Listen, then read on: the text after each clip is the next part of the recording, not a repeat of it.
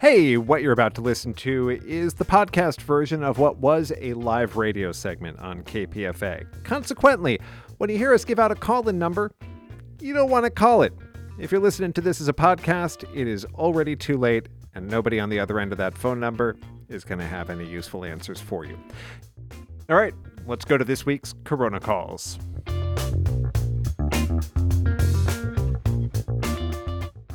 We're going to turn, as we do most weeks at this time, to new developments in the world of COVID 19. Our guest and your guide, Dr. John Swartzberg, Clinical Professor Emeritus of Infectious Diseases at UC Berkeley School of Public Health. Good morning, Dr. Swartzberg. Good morning. I thought we should start with the general state of affairs. Uh, the, the hottest new variant, JN.1, is now believed to be uh, the most widely circulating variant in the world, accounting for a majority of active cases. What do we know about its qualities? Well, we have good news and bad news in regards to JN.1. Its predecessor, uh, BA.2.86, turned up about six, eight weeks ago and was very disconcerting because it had a lot of mutations that suggested it would be more transmissible or potentially more transmissible, um, could cause significant disease, but most importantly, it would evade our immune system that we, our immunity we would have from previous infection or vaccines. JN.1 is a derivative of that. And so it has these same qualities. Plus, another mutation that suggests even greater possibilities for infectivity. What we're seeing now with, as you pointed out, JN.1 being probably the predominant strain circulating worldwide, and in, including here in the United States, is really consistent with what we've known for the last couple months. That's the bad news. The good news is that the booster, or not booster, but the updated vaccine that we have this year, this fall, is very active against this. So there was concern that with all those mutations, this new updated vaccine wouldn't be very effective, but it looks like it's going to be very effective against JN.1. So, good news we have a vaccine that works. The bad news in regards to the vaccine is that not enough people are getting it. Got it. And your your sense of kind of the overall state of affairs. I was going through the CDC dashboard, which is aggregated national data, and a lot of the indicators, test positivity, emergency room visits, seem to have leveled off since a, a surge around Thanksgiving time. But hospitalizations is still on a, a significant upward slope. Um, what do you make of, of, where we're at right now? How would you be thinking about gatherings during the holidays? Well, I th- I think that the what the data is telling us is that we are seeing an effect from Thanksgiving, and we are seeing effect from uh, the beginning of a lot of holiday parties, people getting together. So I think that that's that's what the data is telling us. The question really is how how important is this effect compared to the previous winters? It's not nearly as important from that from that perspective. We're not seeing as many cases. More importantly, we're not seeing as many hospitalizations and deaths. That's the good news there. Disconcerting is the fact that we're still seeing a winter rise in cases we can call it a surge or a swell or whatever, but we're seeing a rise in cases. And we've been seeing that especially since Thanksgiving. You commented that it looked fairly flat. When we look at the number of cases, the data is so poor in terms of how much testing we're doing that it's hard to get a handle on how many cases there really are. If you look at hospitalizations, that's a more accurate um, bellwether, albeit it lags at least two to four weeks but it's a it's a more important bellwether because it's much more accurate. And we've seen a steady rise in hospitalizations. Now we're 20 around 23,000 hospitalizations a year, excuse me, a week here in the United States. So that's quite a few. It's not nearly as many as we saw a year ago, and certainly not nearly as many as we saw a year before that. So we're doing better, but there's a lot of COVID still going around. Um, a lot of people are still getting sick from COVID, and 23,000 hospitalizations a week is nothing to, sorry, sneeze at. Um, so I think that to answer your question in terms of holiday season, I would remain cautious. We've got COVID to deal with, and there, it's increasing. Um, we also have RSV that uh, not in children right now. It seems to be coming down in children, but in people 60 and over, it's causing a lot of hospitalizations now. And on top of that, we have influenza. So there are three important respiratory viruses that are all rising right now, and um, they're going to peak probably by the end of this month or early January. So if you don't want to get COVID, if you don't want to get flu, if you don't want to get RSV, um, there is a lot you can do about that, and I would I would avail myself of those things. Our guest is Dr. John Swartzberg, clinical professor emeritus of infectious diseases at UC Berkeley School of Public Health. He's here to spend the bulk of his time answering your questions about COVID, or uh, we'll throw in questions about flu and RSV at no added cost. The phone number is 1 800 958 9008. 1 800 958 9008 for your corona calls. Um, while people pile onto the phone lines, Dr. Swartzberg, I'll, I'll bring up a couple questions from the inbox. Uh, the first comes this morning from Henry, who says he and his husband recently recovered from COVID. They both broke their isolation within the last week. Uh, his husband is 73, Henry is 58, and they are scheduled to visit grandchildren in a week, or this week, I guess who have just been notified they were exposed to COVID. He is wondering if the kids test positive, is it still safe to visit them, given that Henry and his husband have just recovered from COVID? Sure. Well, Henry and his husband have optimal protection right now. Within in the first month after having recovered from COVID, you have very good protection against getting reinfected and you have excellent protection if you do get reinfected against getting seriously ill. So they are optimally protected from an immune standpoint. That doesn't translate to that they're they've got a 100% guarantee they won't get it, but they they have really the best immunity they could have. So they have to sort of factor that into their calculus in terms of how much risk do they want to take. Given that uh, both Henry and his husband are healthy, um, granted, the husband is is 73 and puts him at a higher risk just there. Um, that that goes on the other side of the calculus. So I think what I would suggest is that um, I, I, wouldn't cancel the visit, um, but if it turns out that those kids do come down with COVID, I would use all the same precautions, and that is they've already got good immunity, so the other precautions would be trying to be with the kids outside as opposed to in. That may be problematic given the winter weather. Uh, wearing a very good mask uh, if they are inside, and having everybody else wear a very good mask as well if they're inside. So those are the things that they could do and still visit the children.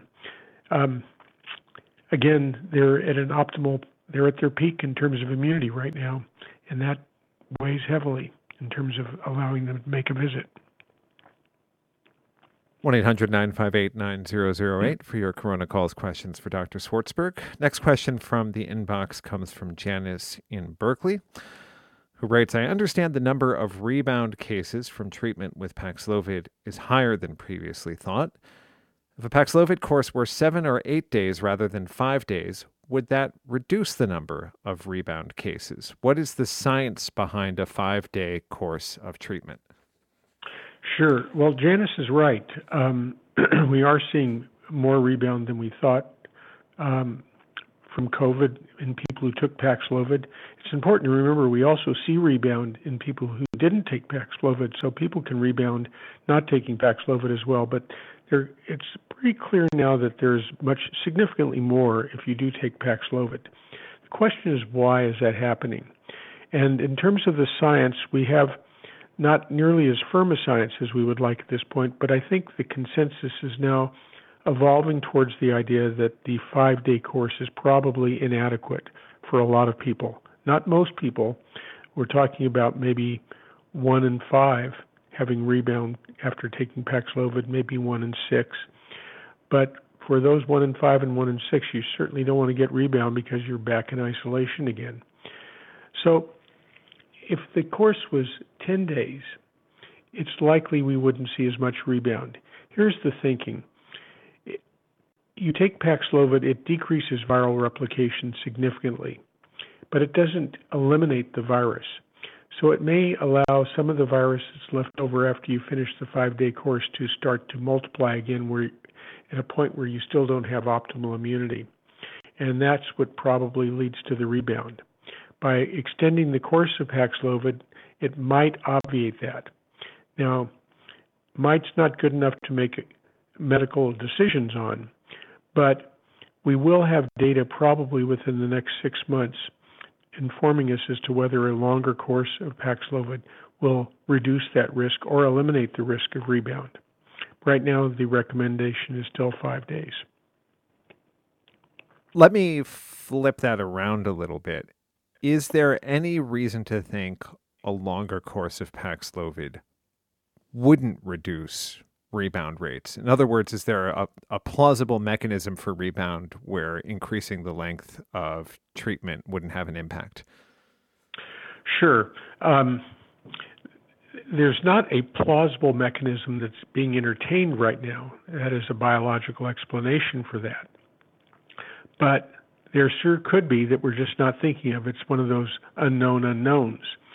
So I think that um, the hypothesis that I just gave in terms of why we're seeing rebound is a hypothesis, and it hasn't is not firmly established in science at this point.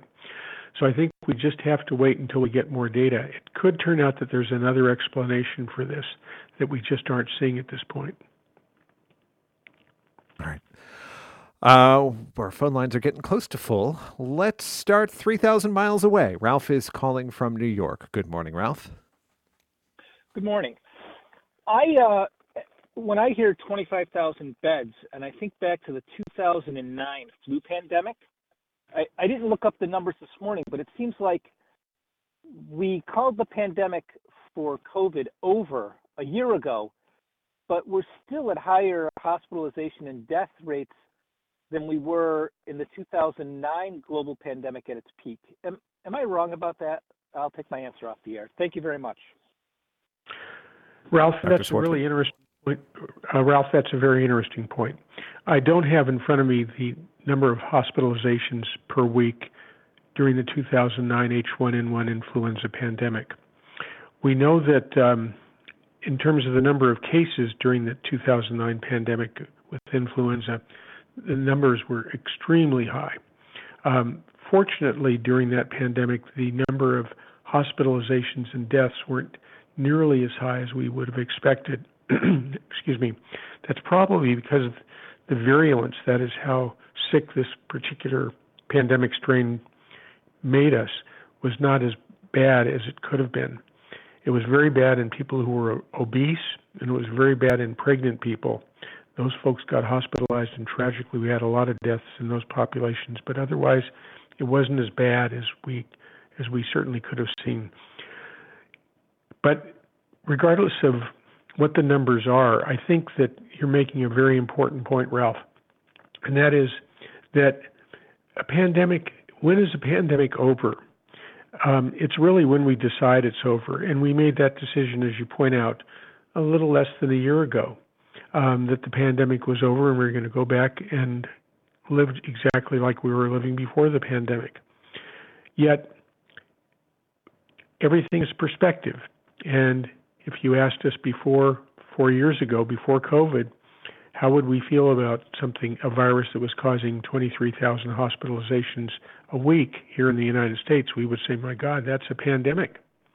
But compared to where we were a year ago, two years ago, three years ago, it's uh, certainly so much better that people are willing to say, no, it's not. So it's all in the beholder's mind um, how we see this. I see what I see is frankly not so important whether we call it a pandemic or not, which I think it still is. But what's important is how do we act when there's a virus circulating that is causing an awful lot of hospitalizations and therefore will result in significant deaths. The other uh, awkward part about doing that comparison is there's actually fewer hospital beds in this country than there was in 2009. Uh, this has been a long term trend in the name of efficiency in operating hospitals. Um, the, even though the population of the country has grown, uh, it looks like there's been a drop of about 25,000 in the number of hospital beds in this country. Brian, that's a terribly important point you made. Um, thank you for making that point. Uh, not just hospital beds, but um, hospital workers, healthcare workers, and not just healthcare workers, but ventilators um, and all the other equipment we need. We've really um, decided that we don't need resiliency in our healthcare system, and that is a terrible mistake. Right, resiliency and efficiency uh, often run at right angles to each other. All right, let's take our next call from closer to home. Louisa is on the line from Castro Valley. Good morning. Good morning. I am a, a worried grandmother. Uh, my granddaughter, who is two years old, had had this uh, very awful coughing for almost more than a month now. And uh, two weeks ago, she had the stomach ache and uh, uh, a little vomiting, but runny nose. And when we talked to the doctor, she, she dismissed it. She said, "Oh, that's all right. She'll be better in in weeks, and she'll get over it because her cough. She heard the coughing over the telephone. It was a telemedicine. So I don't know. Is she? Uh, they're scheduling her for a COVID uh, shot on the 30th, and that is two weeks from now. But she's still coughing. Is that safe? Louisa, that's an important question. And it's so hard to know why she's still coughing. Is this one illness that's dragging on a long time? Or is this one illness and then another one that came um, that is, was it influenza and then RSV or COVID and then RSV? And it's just impossible to answer that. What is unusual is that she's still coughing after four weeks. There's one bacterium that can cause this. Um, hopefully, she's been immunized against it, but it's called pertussis or whooping cough, and that can cause a prolonged cough in kids. From the perspective of waiting two weeks to get her, uh, in a couple weeks, getting her vaccine, um, it's, it, I really can't give an opinion about that in that I don't understand why she's still coughing after four weeks. But a prolonged cough after any of these three viruses I mentioned, flu, RSV, or COVID, is not unusual. People often cough up to four weeks, sometimes six weeks, sometimes even a little bit longer. What I typically would look at and have looked at over the years is with patients is is the cough getting a little bit better every week? Can you say that, well, I'm still coughing a lot, but I'm a little bit better than I was a week ago? If that's the case, then I think she's going in the right trajectory, and probably in a couple of weeks it would be safe to give her the vaccine.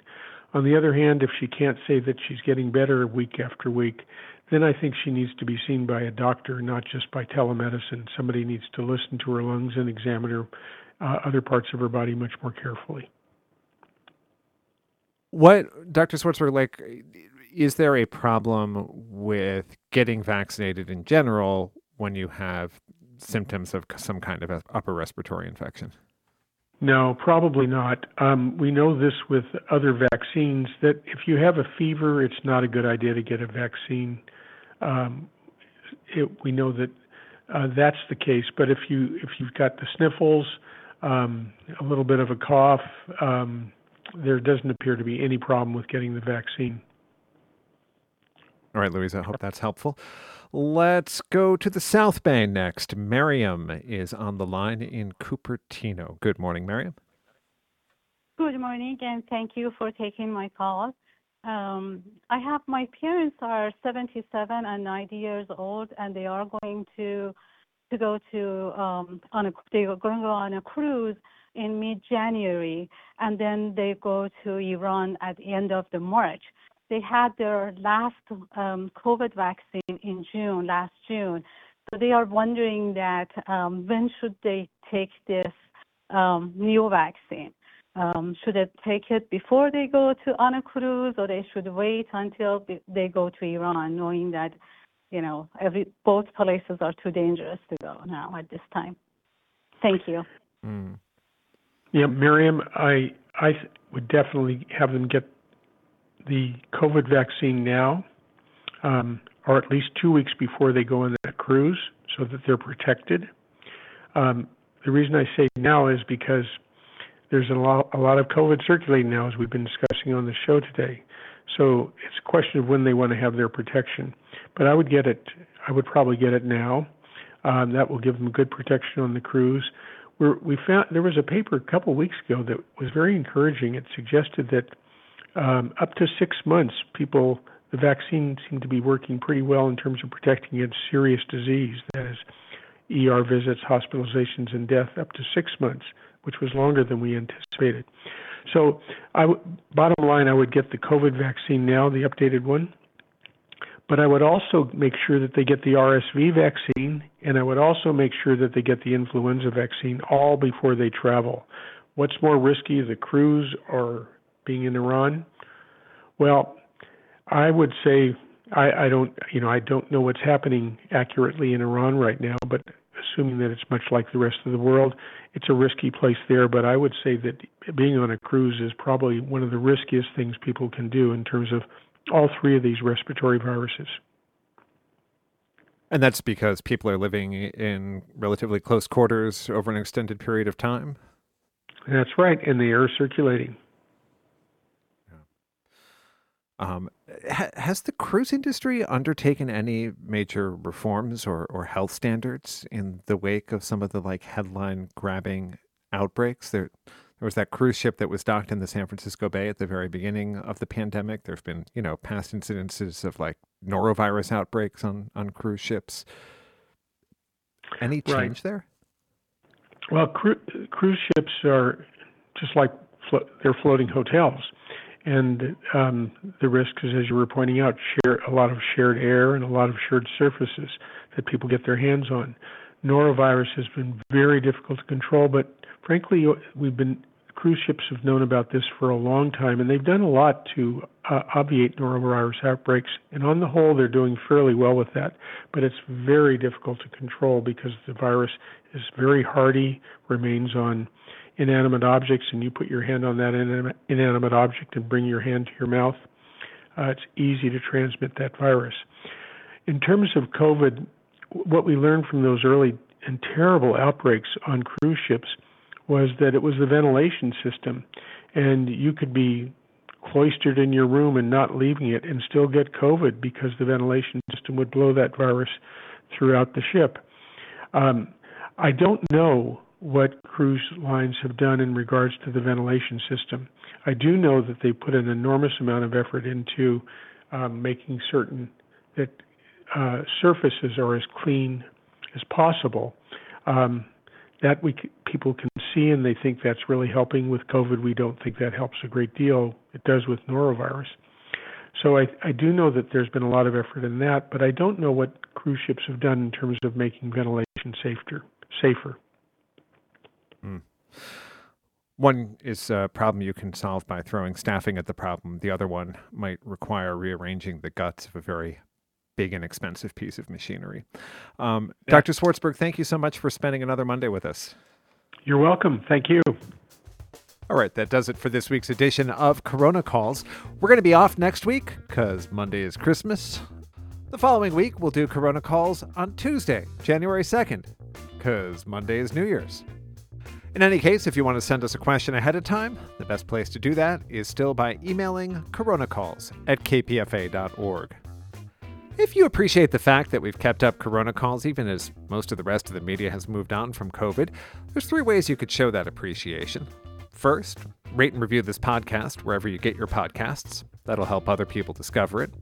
Second, make a year end contribution to KPFA, the radio station that pays for the radio show that produces this segment. Just go to kpfa.org, hit the donate button, attach a comment to your donation that says, I appreciate Corona calls. Final thing you can do take care of your own health. We do this as a public service because we want you and the people you care about to stay healthy. So think about wearing a good mask if you're going to be in a crowd. If you do catch something, try to keep from spreading it to other people. Stay up to date in your shots, and remember that good information is a part of a healthy diet. That's why we're here every week with Corona Calls.